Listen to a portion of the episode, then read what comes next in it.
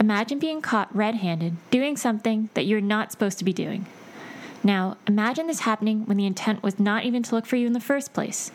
You just happened to be in the wrong place at the wrong time, and now the attention is unexpectedly on you without even a warning. In this scenario, you are the adrenal glands, incidentally found to have an adenoma. The glands just happened to be in the way while another organ was being imaged, and suddenly they are being investigated as well. Today, our patient has an adrenal incidentaloma, and you are the doctor.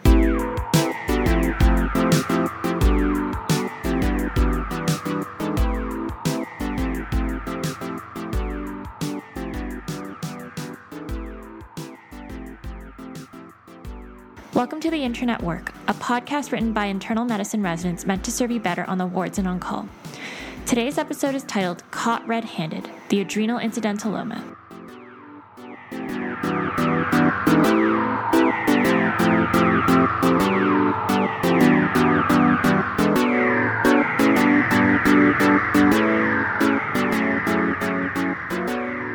All right, time for a minute physiology.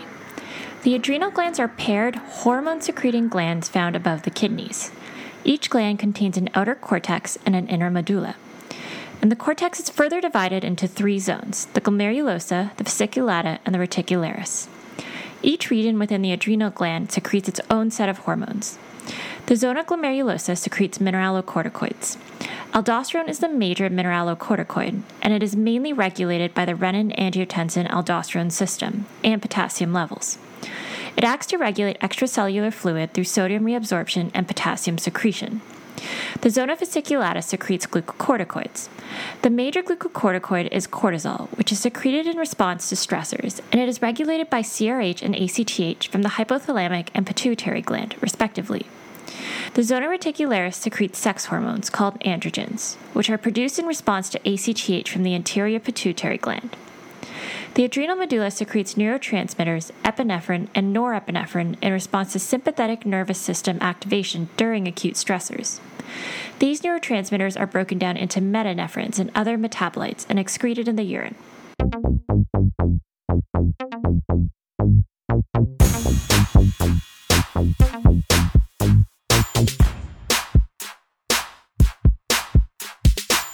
Now that we've talked about the basic physiology of the adrenal glands, let's talk about the approach to an adrenal incidentaloma. An adrenal incidentaloma is a mass lesion on one or both of the adrenal glands, which is discovered incidentally during radiologic examination of another organ or body system. The frequency of adrenal indentalomas increases with age to about seven percent in those over age seventy. There are two main questions which need to be answered when an adrenal incidentaloma is found. First, is it malignant? And second, is it secreting excess hormones, or is it functional? Now let's start with number one. Is it malignant? The size of the adenoma, as well as imaging characteristics, can help determine whether the lesion is malignant or not. An adenoma four centimeters or greater increases the risk of malignancy. Characteristics of an adrenal cortical carcinoma, or malignant tumor, on a C T image includes irregular shape, heterogeneous density, and heterogeneous enhancement with contrast, tumor calcification, or evidence of local invasion.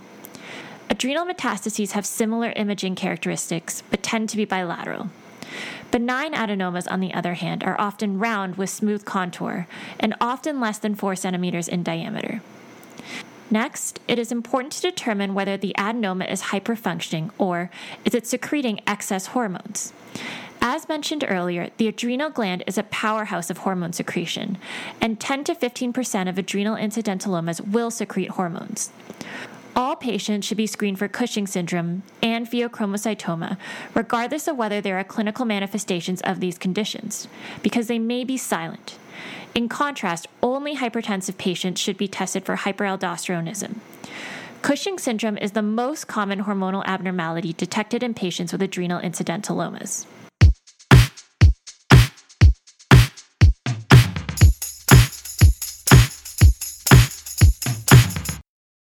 All right, onto our workup.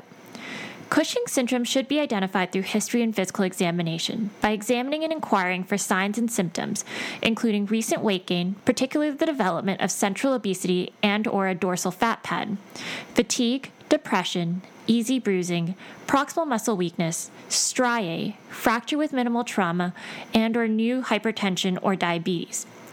Cushing syndrome should be ruled out by one of three screening tests. The simplest screening test is a one milligram dexamethasone suppression test. However, late-night salivary cortisol and a twenty-four hour urine cortisol are other tests which can be used. Remember that you need two positive screening tests before you move on to the confirmatory testing. If your two screening tests are positive, confirmatory testing includes repeat assessment for cortisol excess, serum A C T H, which will be low, and D H E S, an adrenal androgen produced under A C T H stimulation, which will also be low. Pheochromocytomas may present with clinical features such as episodic palpitations, perspirations, headache, tachycardia, and severe hypertension.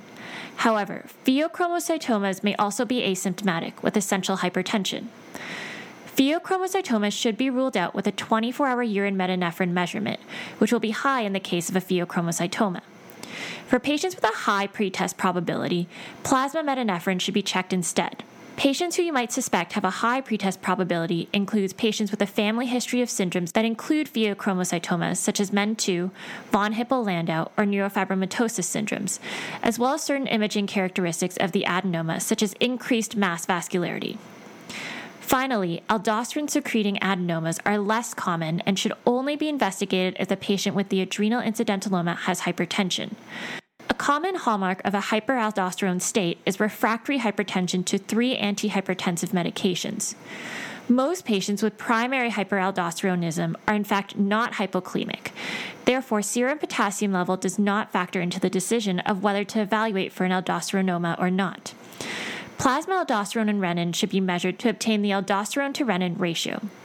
An aldosteronoma should be suspected when plasma aldosterone is high, plasma renin is low, and the aldosterone to renin ratio is high. If the initial screening is abnormal, primary hyperaldosteronism should be confirmed by demonstrating lack of aldosterone suppression with a saline suppression test. The workup for patients found to have bilateral adrenal masses is the same as that for unilateral adenomas, but should also include investigation for congenital adrenal hyperplasia. The most common enzyme deficiency in C A H is twenty-one hydroxylase, and therefore seventeen O H progesterone level should be measured, which will be high in twenty-one hydroxylase deficiency. Adrenal metastases also tend to be bilateral, which is something to keep in mind when evaluating a patient with bilateral adrenal masses. It is important to ask the patient about a history of malignancy and constitutional symptoms. If adrenal metastases is a consideration, F N A biopsy of the adrenal mass can be performed. However, it is important to rule out pheochromocytoma first to prevent hemorrhage or a hypertensive crisis. As well, all patients with bilateral adrenal involvement should undergo evaluation for adrenal insufficiency. This is done by measuring an eight a.m. morning cortisol level, which will be low in the case of adrenal insufficiency.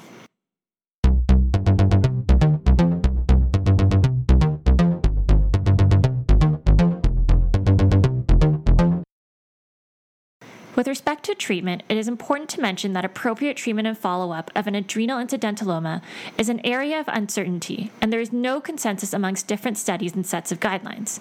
According to the two thousand nine American guidelines, any patient with a lesion greater than four centimeters or which has concerning features on imaging should be referred to a surgeon for adrenalectomy. A lesion less than four centimeters with benign features may warrant adrenalectomy if it is hormonally active. If it is less than four centimeters and non-functioning, the patient should undergo repeat imaging after three to six months and annually for one to two years, as well as biochemical evaluation for hormonal activity annually for five years. If the mass grows more than one centimeter or becomes hormonally active, an adrenalectomy may be warranted at that time. For patients undergoing adrenalectomy for an adrenal tumor with evidence of autonomous cortisol secretion, perioperative glucocorticoid treatment at major surgical stress doses are recommended.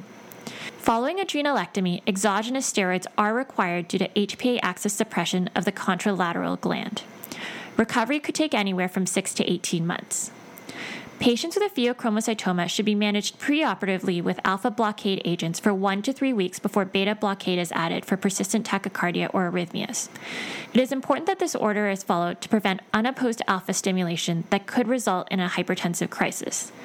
Genetic testing could be considered for syndromes that involve pheochromocytomas, as mentioned earlier. All right, on to our medicine minute. Did you know that President Dwight Eisenhower, the thirty-fourth president of the United States, had a long-standing history of cardiovascular disorders and intermittent hypertension?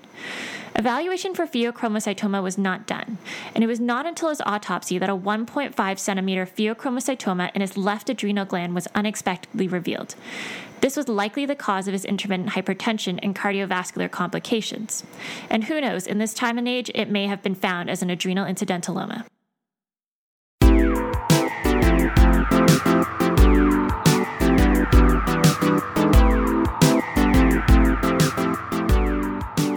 Thank you for listening to today's episode entitled Caught Red-Handed, the Adrenal Incidentaloma.